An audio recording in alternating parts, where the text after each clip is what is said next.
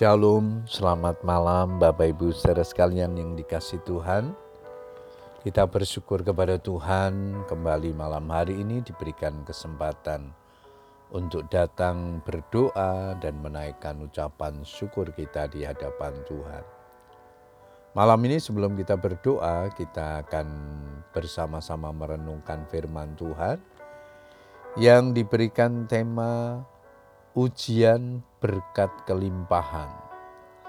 Ayat mas kita di dalam 1 Petrus pasal 4 ayat 12, firman Tuhan berkata demikian, Saudara-saudara yang kekasih, janganlah kamu heran akan nyala api siksaan yang datang kepadamu sebagai ujian, seolah-olah ada sesuatu yang luar biasa terjadi atas kamu. Bapak Ibu saudara sekalian, apa yang terjadi dalam kehidupan kita tidak ada yang kebetulan karena semua ada dalam pengawasan dan kendali Tuhan. Terkadang Tuhan mengizinkan sesuatu peristiwa terjadi dalam hidup orang percaya sebagai perwujudan dari kasihnya, perhatiannya, dan kepeduliannya jadi Tuhan mengerjakan segala sesuatu dalam hidup kita ini bukan tanpa suatu maksud, tetapi selalu ada rencananya. Yang salah satunya adalah hendak mengukur dan menguji kualitas iman kita. Apakah kita tahan uji atau tidak? Orang yang bertahan sampai pada kesudahannya akan selamat. Matius 10 ayat yang ke-22. Iman seseorang tak akan teruji kualitasnya tanpa melewati ujian. Salah satu cara yang Tuhan gunakan untuk menguji iman seseorang adalah melalui ujian berkat kelimpahan. Ketika orang hidup dalam kelimpahan, keberkatan atau berlimpah harta, hatinya cenderung berpaut kepada harta yang ia miliki daripada kepada Tuhan. Ia tidak lagi menyandarkan hidup kepada Tuhan, tetapi kepada hartanya. Tuhan tidak lagi diprioritaskan.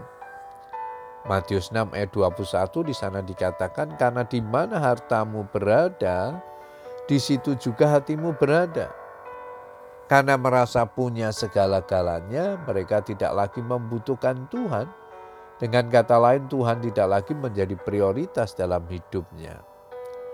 Rasul Paulus berpesan kepada Timotius, "Peringatkanlah kepada orang-orang kaya di dunia ini, agar mereka jangan tinggi hati dan jangan berharap pada sesuatu yang tak tentu, seperti kekayaan, melainkan pada Allah yang dalam kekayaannya memberikan kepada kita segala sesuatu untuk dinikmati."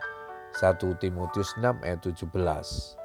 Justru dalam keadaan sentosa atau hidup dalam kelimpahan, kita harus mengasihi Tuhan lebih sungguh karena kita tahu bahwa semua yang kita miliki itu berasal dari Tuhan. Tuhan adalah pemilik segalanya dan kita ini hanya dipercaya untuk mengelola berkat itu. Oleh karena itu, jangan melupakan Tuhan, dan jangan meninggalkan dia. Puji Tuhan Bapak Ibu Saudara sekalian, biarlah firman Tuhan yang kita baca dan renungkan pada malam hari ini mengingatkan kita bagaimana kita memahami berkat itu dalam hidup kita. Sehingga ketika kita diberkati Tuhan dengan melimpah, kita dapat mengelolanya dengan baik. Berkat membawa kita lebih dekat kepada Tuhan, bukan membawa kita jauh daripada Tuhan. Sehingga melalui berkat itu kita dapat memuliakan Tuhan, bahkan menjadi berkat bagi banyak orang. Puji Tuhan, biarlah firman Tuhan ini menjadi berkat dalam kehidupan kita. Selamat berdoa dengan keluarga kita, tetap semangat berdoa. Tuhan Yesus memberkati kita semua. Amen.